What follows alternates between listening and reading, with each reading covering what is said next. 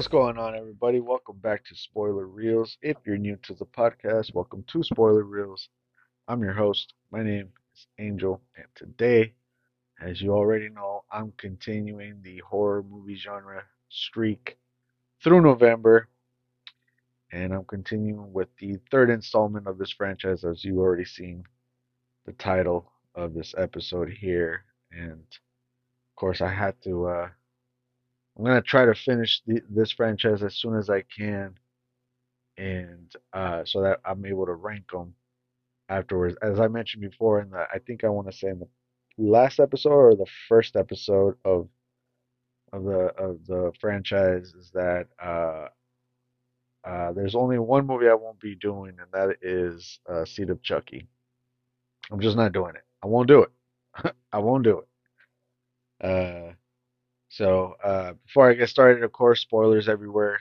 Um, if you haven't seen this movie, uh, check uh, pause it, check out the movie first, and then come back and see if you agree or disagree with my review or my rating for the for the film. So uh, also uh, check out my Instagram page, spoiler underscore reels, as I as I mentioned before. That's where I put all the content out there.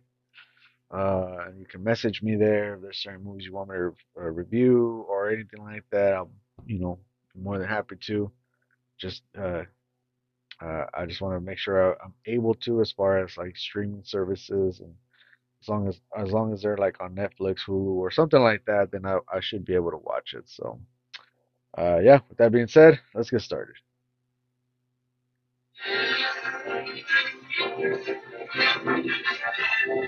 And now we're pleased to bring our feature presentation.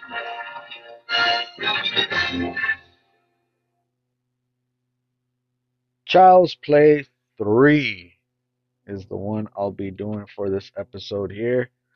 Uh, another another nostalgic film for me. Uh, it's just one of those that I also watched as a kid. As I mentioned, like when I was a kid, the first movie that I ever watched was um, Child's Play.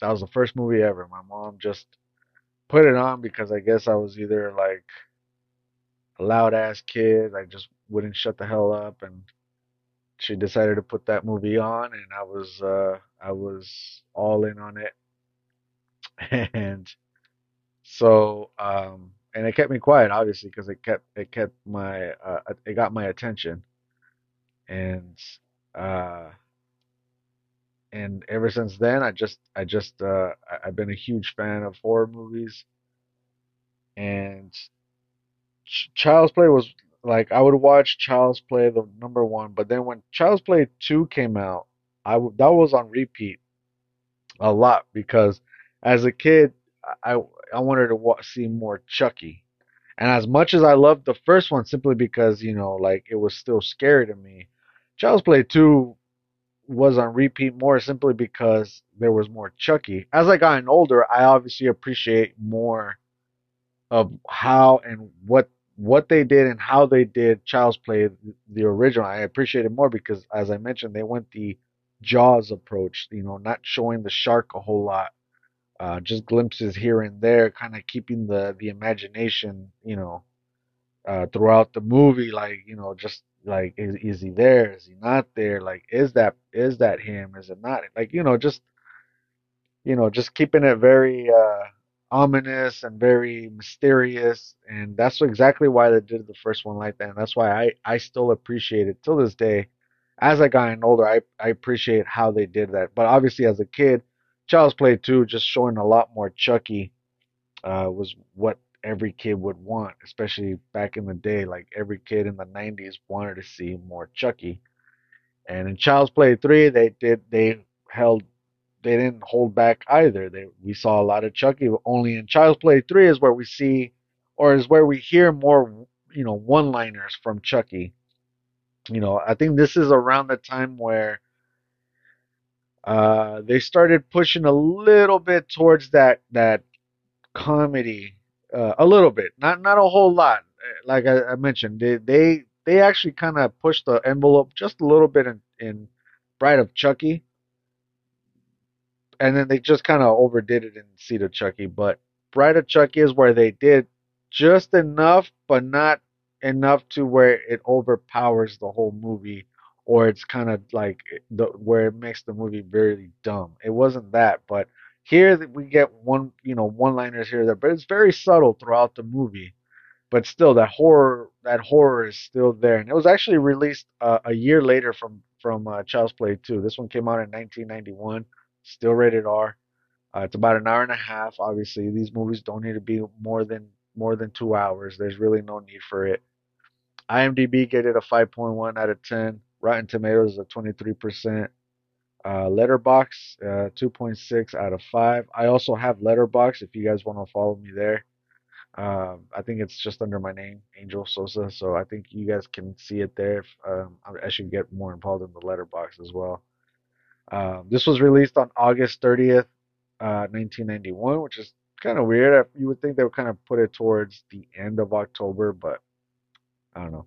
This was directed by Jack Bender. The budget was 13 million, and at the box office was 20 20.5 million. So they they got their money. Uh, this was uh, the cast is Justin Whalen as Andy Barclay. The old, it's obviously not the same uh, Andy, uh, the same actor that uh, was that played Barclay in the first two movies. Um, we got this other guy who was who was a little bit older, obviously, and that's kind of what they were looking for. Brad Dourif, of course, reprises his role as as the voice of Chucky. Uh, Jeremy Sylvers as Tyler. Uh, Donna es- Eskra as uh, Ivers. Ivers.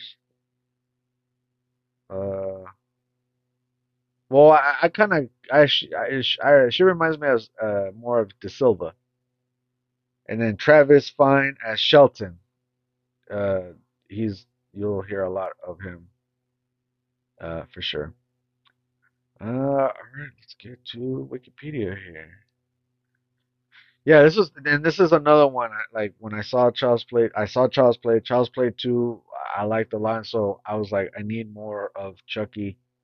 And uh, my mom rented out Child's Play three, and then this one also was on repeat eh, because we just there was more Chucky. As I've gotten older, I realized that this movie obviously is not that great. By the time it gets to the third third film, you start kind of like throwing, you know, you start throwing something at the wall and see what it sticks and see what sticks out there. And Child's Play 3 as much as they try to you know, do try to do as good as this uh, movie should should have been it does fall flat a little bit. And I actually, when once I've seen it as as I got older, I realized a lot of the mistakes throughout the movie. And I, of course, I didn't see it as a kid. All I all I as a kid, all I wanted to see was Chucky. And as long as I saw Chucky and the kills and all that shit, that's all that's all every kid wanted. But as you get older, you start kind of realizing the mistakes, some of the uh, you know some some of the decision making in the movie that you're just kind of like it's it's a bit of a head scratcher and you're just kind of wondering as to why they would do something like that but nonetheless to me it's still nostalgic obviously and that is why I still watch it especially around um around October around Halloween it's just one of those that it's just for me it's somewhat of a tradition. Uh, I must see Halloween movies except for Resurrection, and I gotta see Child's Play movies except for Seed of Chucky. So Child's Play 3 is a 1991 American slasher film and the third installment in the Child's Play film series. The film is written by Don Mancini, of course, uh, and directed by Jack Bender. Brad Dourif once again reprises his role as Chucky, from the previous film, while new cast members include Justin Whalen, Perry Reeves, and Jeremy Sylvers. Although released only nine months after Child's Play 2, the story takes place eight years following the events of that film, and one month before the events of Bride of Chucky, which was made seven years later. It was ex- uh, executive produced by David Kirschner, who produced the first two Child's Play films.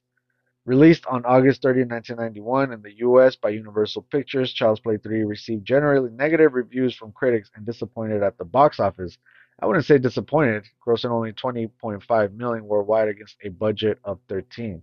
To me, I think that's a success. I mean, you you what like what is what was Universal expecting? Like Child's Play 3 at this point like people already know what they're getting themselves into. This is not like yes, it, it was a successful franchise, especially the first two films. But after the third one, it's like people start getting a little tired some of it, and uh, and like I said, story wise, I guess is what people what kind of threw people off. And you know, it, it's just not the same cast anymore. You you cast someone else outside of uh, outside of uh, the original uh, uh, Barclay and and uh, and of but rightfully so. In this one, he's supposed to be a teenager. Around this time, he's still somewhat of a kid, so uh, of course he's not gonna be able to play this role. So it was obvious that they were they had a recast. Uh, the film became notorious in the UK when it was suggested it might have inspired the real life murders of British children James Bulger and Suzanne Capper, suggest, suggestions rejected by office, officers investigating both cases. Ooh, I didn't know that. Uh, let's get to the plot here. Eight years after Chucky's second demise, the Play Pals company resumed manufacturing Good Guy dolls and reopens the abandoned factory. Let's let me get this straight here. And is it? And I, as I mentioned in the last episode uh, when I did Child's Play 2, I like the how they how they started this movie. The way they started this movie is the abandoned uh, Child's Play factory, where you just see it's completely abandoned, which is a bit a bit trippy because normally when it's abandoned a fact a factory that big when it's abandoned, they normally clear house. They clean out and everything and all that stuff. Instead, Child's Play three, it's like they just le- they just left everything there. So I'm also thinking like, did they leave that that guy, the guy that got freaking stabbed with those eyeballs? Did they leave him there? Like, like, cause everything was everything was abandoned, but like no one placed a bid on them. It says it's been eight years. You mean it's been eight? It's been abandoned for eight years. You mean nobody wanted to? I get there was some like there was a death there and all that stuff like that, but eight years. And they just left everything. They left all the plastic dolls. They left everything that happened in the in the second movie there, and it's just it's just been sitting there, you know, catching you know, it's just full of spider webs and it looks old and dusty and but it, that's exactly how it starts off. It starts off like I guess someone event like uh, Play Pals company eventually reopened, I guess, and uh, they started you know cleaning house basically. Um, but you can tell too, like Play uh, uh, Play Pals company is a shady company because we already met the owner from the second movie, and we know how shady he is. I mean, he doesn't even give a fuck that his uh, his protege from the second movie passed away. Like it didn't even look like he ended up he ended up recruiting someone else. Like you can tell he's a piece of shit clearly. And uh, but I like how it starts. Like they pick they eventually pick up the old uh, Chucky body. Uh, they picked it up with the with the crane and it's and it stabs on the side of the of the body, lifting it up and then trying to put it somewhere else, but it it's bleeding at it's bleeding, and it free the blood basically lands on this fucking thing where they make the plastic dolls, and of course that blood uh, eventually goes into the new the new Chucky, which I thought was pretty cool. I actually liked that start. I was like, oh, that's how it began. Like it's just all you gotta do is just kind of the blood kind of just turns over to the new plastic doll, and then you just see how it's made completely like throughout the, the intro how it's made, how it's cleaned up and all that stuff, and then all these all of a sudden you just you hear Charles Lee Ray saying no, and obviously because he's like fuck, I'm back at this in this fucking doll, and and then of course, uh, it cuts to uh Play Pals company with their with their CEOs and and their supervisors and all that having a meeting about reopening. And a splash of blood from Chucky's corpse is inadvertently mixed in the in with the plastic bean, as I mentioned, used to produce the dolls, reviving him in a new body. Chucky is given to PlayPal CEO Mr. Sullivan, who I mentioned.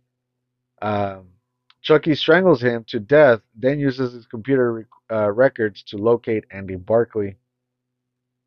Uh, so yeah, they gave him the the first manufactured Chucky, which is Charles Lee Ray, and they give it. He takes it home, and at home you can just see how he has all these fucking toys uh, surrounding him in his in his apartment, and it's just kind of like, do CEOs really do that? Like, or is it because, like, you know, he was maybe fascinated by toys as a kid that he that's why he he is the CEO of a, of a toy company and he has all this stuff around but it just seemed a little too much.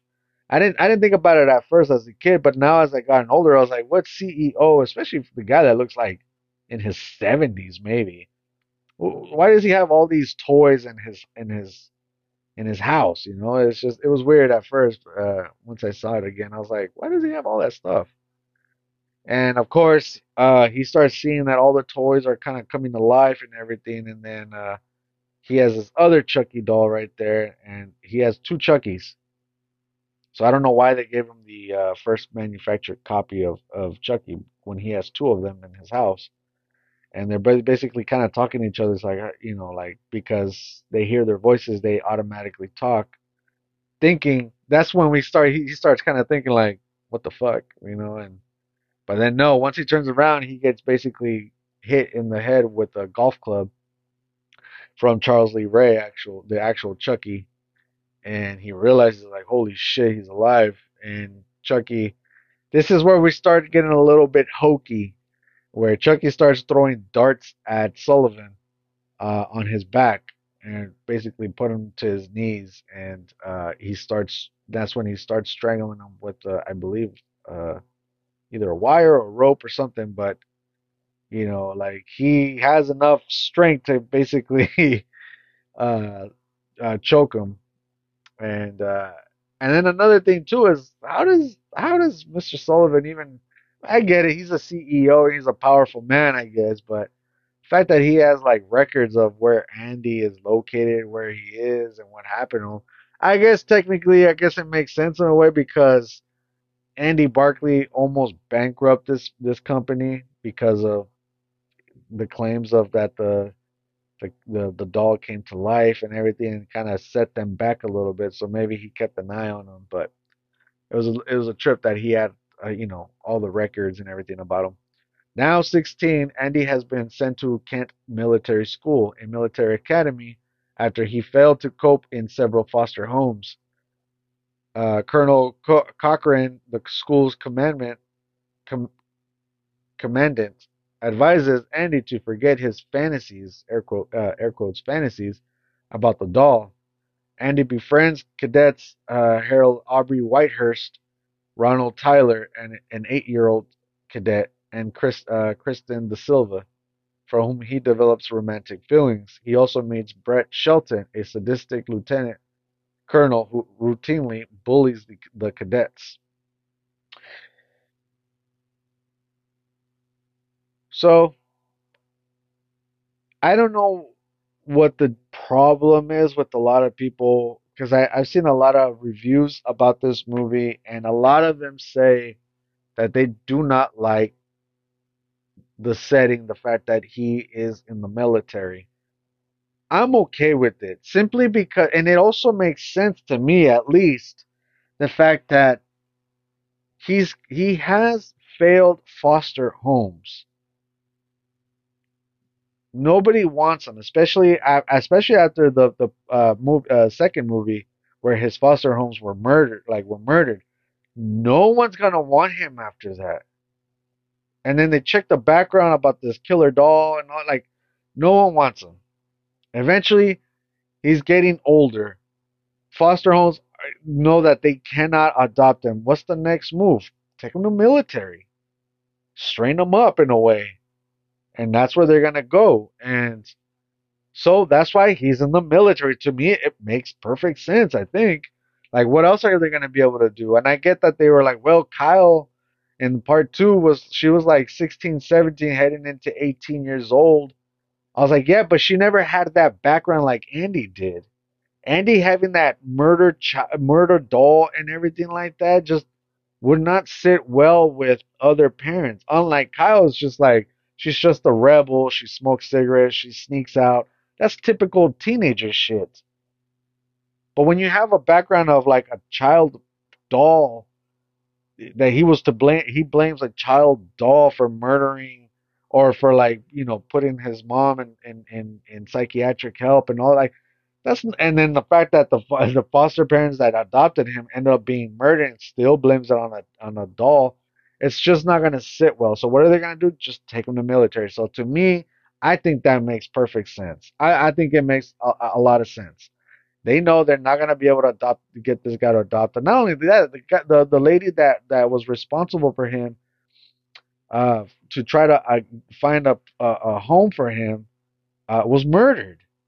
So it just it, it it just obviously Andy was just not gonna get any family. So um uh so the FOS the military academy thing just makes a lot more sense to me. And he's older and the fact that he he uses these skills that that he learns throughout the uh military is enough to kind of be able to stand up for himself against Chucky, which I thought was um was good. I thought it was a good idea. I, I, I never I never understood why people hated on it. I honestly thought it just made sense to me. It still does. Uh, Tyler is asked to de- deliver a package to Andy's room.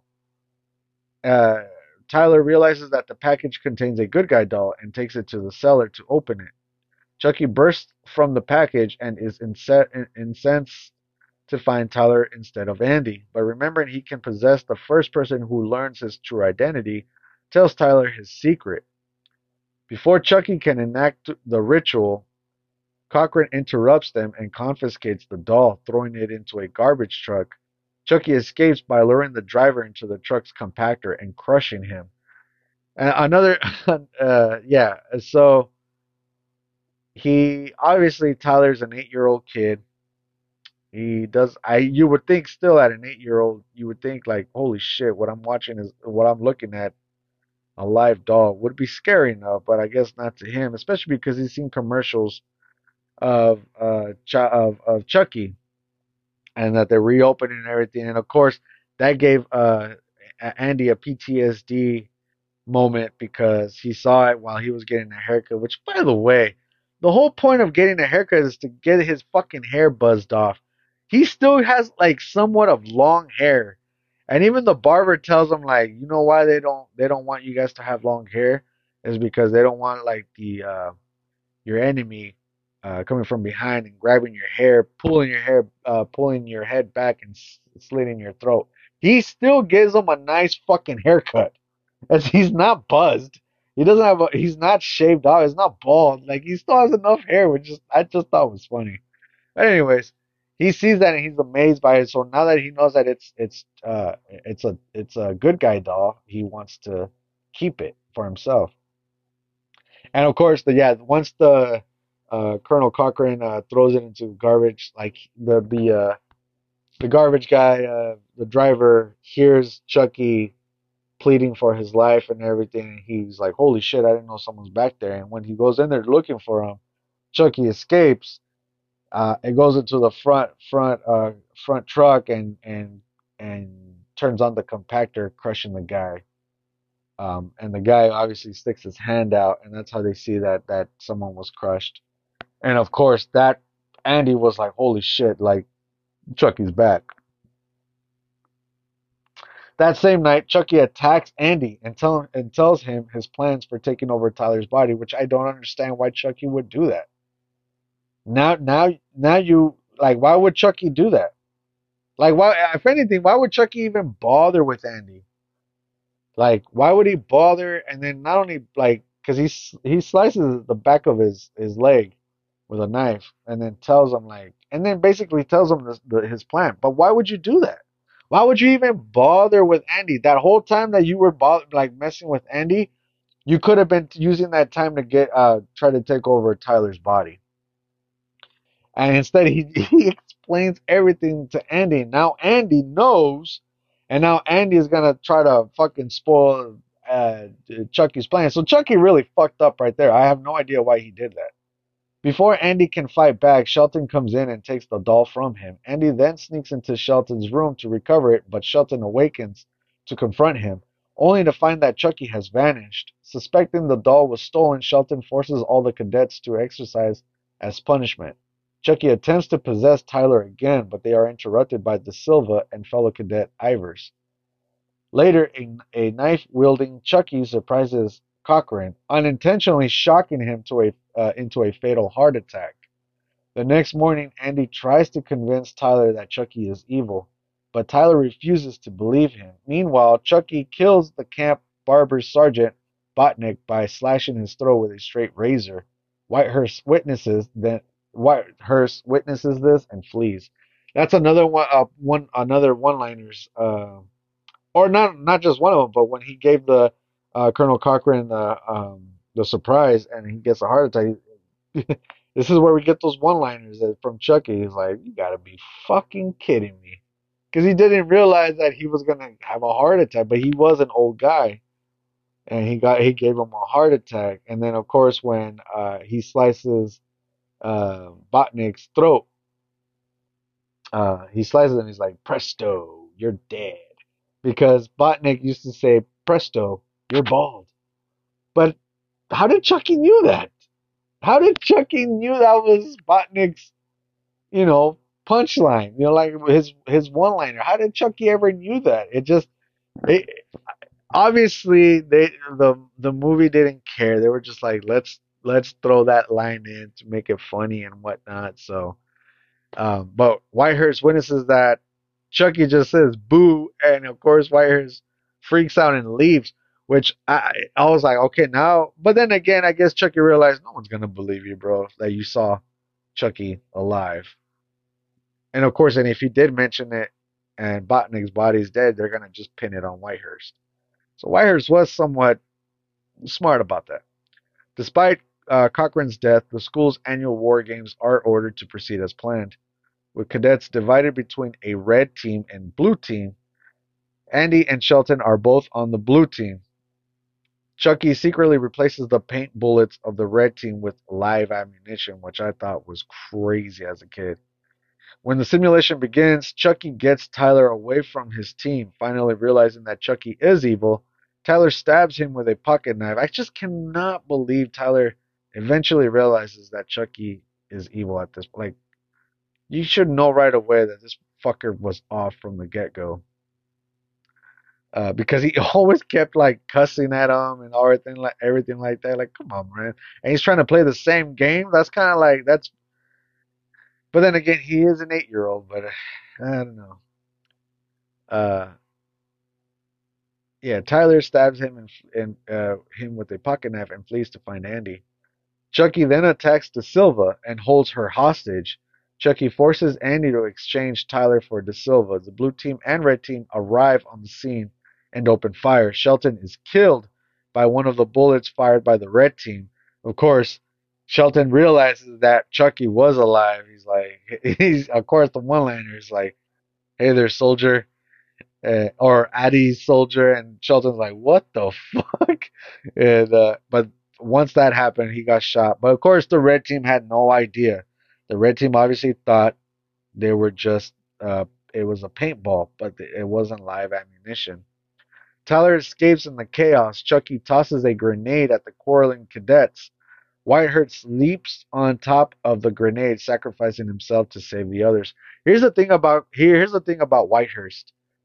Whitehurst throughout the movie was completely an outcast. Nobody hung out with them. Nobody really talked to them. De Silva had like she felt bad for him and and like you know she felt remorse about it, like pity for him, but never really to where like De Silva like try to hang out with Whitehurst or like she never really did anything. She just kind of like, oh man, I feel bad for him. But that was it. That's as far as she ever went. unlike Andy, Andy actually did try to be friends with Whitehurst, and uh, and and throughout the whole uh, military academy, everybody was like always like pushing him, bullying him, talking down on him. Even even the uh, even the barber, um, uh, the barber, uh, what's his name? I can't remember, but the barber would even say like, "You're one of the sorriest, like fucking." Uh, one of the sorriest, sorriest soldiers I've ever seen, and all this. Like, and even even uh, Shelton would say like, "You by far the the weakest," and I like he was always being talked down. And then eventually he has like he kind of redeems himself to show people like I'm brave enough to sacrifice my own life to save the others, blowing himself up. Because normally this is and this is rated R, but even then they couldn't even see they couldn't show Whitehurst blown up into pieces because this is a fucking grenade. Instead, he just kind of like they just blow his like his stomach, but like his body is still intact. Normally, if that happened, you're in pieces. But they wanted to show that they wanted to show Whitehurst's face and everything, and of course he ends up dying, and everybody's freaking the fuck out. Even even Shelton's uh, right hand man, he was like, "Holy shit!" Like even he started freaking out. Even though throughout the movie he was like acting like a badass, but then when he saw that, he, it freaked him out. You know, and and he was like, "Holy shit! Someone called, you know, someone called an ambulance." And he's like, "Oh my god!" He looks like all freaked out. So it sucks that Whitehurst has, you know, watching Whitehurst throughout the movie just being talked down and bullied and everything, and for him to go out like that, it sucks that he had to die. But he at least, I think he at least went out, you know, brave, sacrificing himself to save the uh, the other people who had never liked him, who always talked down, who always bullied him. He sacrificed himself for them. And it just, I think it would have been better if he had sacrificed himself for Andy instead. Because Andy was the only one that actually, like, gave a fuck about him.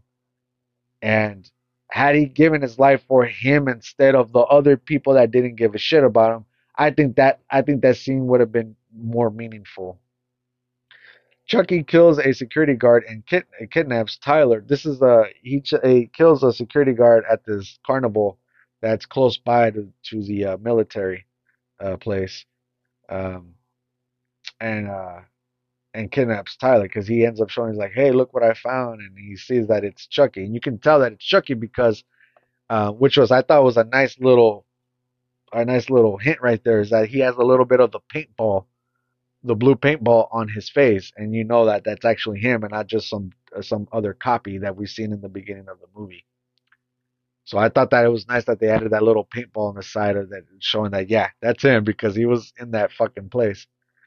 Uh, Andy and De Silva pursue Chucky and Tyler into a haunted house themed roller coaster at a nearby carnival called the Devil's Lair, which is fucking crazy because I now that I look at it, that fucking they they like there's no way in hell this is a this is a carnival. Where people just like you know they added that you know they just added a little roller coaster boom boom boom boom. This fucking carnival I know it's haunted house themed but they like it looks like an actual theme park once they go inside it's a fucking theme park which no one in the right mind would have ever done that maybe maybe like a little bit but like this looks like a theme park. Like once you go inside, it's like a theme park. Like no way. In the carnival, maybe even maybe less than half than that shit it would have showed. But all of this, I was like, what the hell? That looks crazy. Like I realized like it's a it's like it's like what a theme park would have done, not a carnival. And I thought it was hilarious, but I looked at it now. I was like, they would they would have never done this at a carnival. Chucky shoots De Silva in the leg. She tells Andy to go and face him alone. Andy manages to shoot uh, off Chucky's left arm and in the chest, which stops him from finishing the voodoo chant to possess Tyler. Before Tyler and Andy can leave, Chucky attacks Andy, but Tyler gives Andy his pocket knife, which he uses to cut off Chucky's right hand. And of course, real quick, guys, the reason why uh, uh, Andy was able to shoot Chucky, if you're wondering if you haven't seen it, is because De Silva earlier in the movie, De Silva actually teaches Andy how to shoot a gun because they were in the shooting range, and Andy wasn't able to shoot uh, his gun right, like he didn't know how to shoot and everything. And De Silva, this is where we get that that rom- romance chemistry between them two. uh, through, throughout the movie, but that's where it starts at the shooting range and her showing them and getting close to him and everything, showing them and all that. Before that, like showing like Andy realized he, he was liking her when uh, De Silva did stood up for Whitehurst when when Shelton uh, went off on him, and De Silva was like, "Yeah, you asshole," and Shelton obviously made her do push-ups, uh, uh, like 25 push-ups, and then like uh two two more like one-handed, and when she gets up, she kind of looks at Andy, and Andy was like, "Holy shit!" Um, and then the second time is when uh, they were at the shooting range, and she ends up teaching them how to shoot and everything. That's why Andy was able to shoot Chucky's uh, arm and his chest. Uh, uh, Andy th- Andy then throws Chucky down into a massive metal fan that is part of the attraction, which is fucking crazy. It's a huge fan. Like, how are they? How was this carnival, uh, carnies and all that able to set all this up? Is beyond me. Uh, shredding him to pieces and finally killing him as Tyler and Andy watch from above. Later, Andy is taken away by the police for questioning, while De Silva is rushed to the hospital as the carnival closes down while being unknown as to whatever happened to Tyler. Yeah, we don't actually know what happened to Tyler. Uh, we, I, so the movie ends, and I'm assuming Tyler either got sent back to the military. Andy, who is used to be talking to the, because she, he even said like, because uh, De Silva says, "Are you gonna be okay?" And, and Andy says, "Yeah, I'm used to this. Don't worry about it." And it's true because Andy, throughout his the first two movies as a kid, he was always talking to the cops. He was always being questioned. But now that he's a little older, we have no idea what happens to him after that. Because in Bride of Chucky, there is no Andy. So from here on, from part three, we don't actually hear about Andy until Cult of Chucky. Um, so we don't hear about Andy. So we immediately think he's questioned. Boom, boom. By that time, he, he's he's about to turn 18 soon. At this point, he's on his own. And then, uh, and then the movie's over. So I'm assuming De Silva goes to the hospital. Andy gets questioned by the cops. Tyler goes back to the military, and then it's over. So in a way, there's the only happy ending is, is that that Chucky died. But De Silva's at the hospital. Tyler goes back to the military, probably completely, you know, traumatized. And then Andy is questioned by the cops, and it's just that ending. And it just seems weird how they ended it because it just ends the carnival basically closing down and everything like that, and it's over. So there's that ending is a bit of a throw off for any all of us. We're just like like just so many questions unanswered. But I, as I mentioned, I did like the military background for Andy as not only Andy was able to uh, Andy able to find uh, a, a partner that he likes, you know, in De Silva, but he also made a friend with Whitehurst, and you know also and also Andy also took that that that grown up role, that that protector role for Tyler. Now that he knows that Tyler is is Andy as a kid, he now has the obligation to protect Tyler at all costs, as his mom did in the move in the first movie and Kyle in the second one. And so now he took he's he's taken that that responsibility, grown mental, you know, like to protect Tyler and everything like that. So and he did his job. He actually did it. He really like he he stopped Chucky from from possessing Tyler and everything like that. So and so like I said, I like the fact that it's in the military. It makes sense to me, honestly. It does really make sense that he is in the military.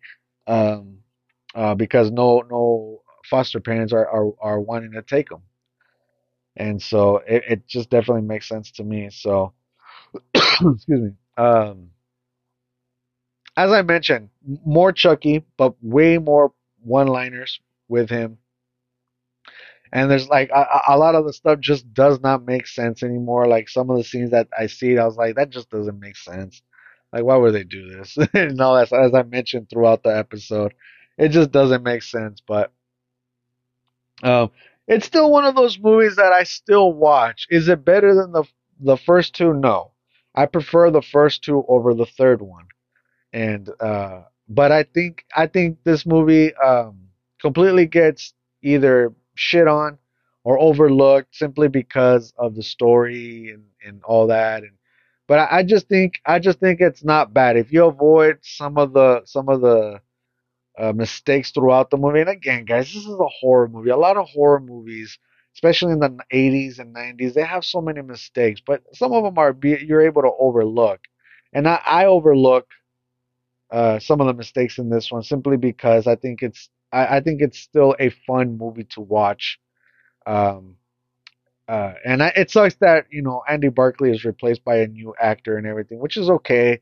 As I mentioned, in order for them to for to make the the the military background work, he had to be a little bit older. At this at this time, Andy was still maybe barely ten years old, maybe, and so it didn't work. So obviously he had to be recasted, but I did like the the the chemistry between him and De Silva. I like the chemistry between him and and Whitehurst.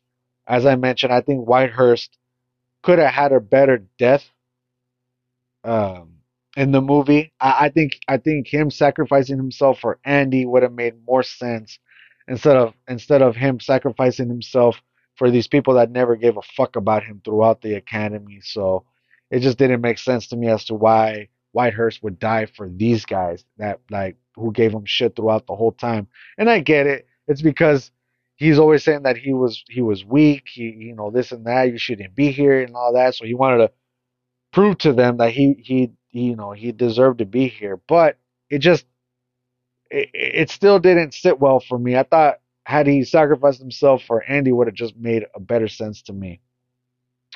Um, Tyler, uh, the actor who played Tyler, um, his acting was not that great in this movie, but he was a kid.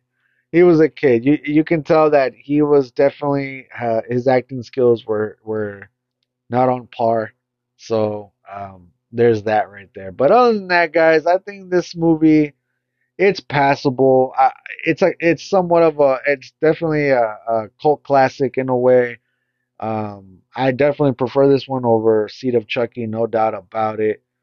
I think it's still a watchable movie. So um, if you haven't seen it, and if you and you were going through the Child's Play franchise, I think I think you'll get a kick out of this movie. Uh, let's get to my uh, my rating here, guys. I'm gonna give this one. I'm gonna give it a 6.5. So it is borderline. Obviously, the first two I think I gave it like 7.5, 8, because those two I think were were way better. Um, uh, but this one did did drop off a little bit, but still, to me, as I mentioned, I, I, I get a kick out of it. I think it's still passable. It's okay. It's it's it's not as good as the first two, but I, I think it's it's uh good enough to just watch just to get a kick out of it. So, all right, guys, that is it for my review for Child's Play 3. Let me know on the Instagram page, spoiler underscore reels, what you guys thought of this movie, what you uh, what you guys give it out of one out of ten. Uh, uh, make sure you guys give it a like.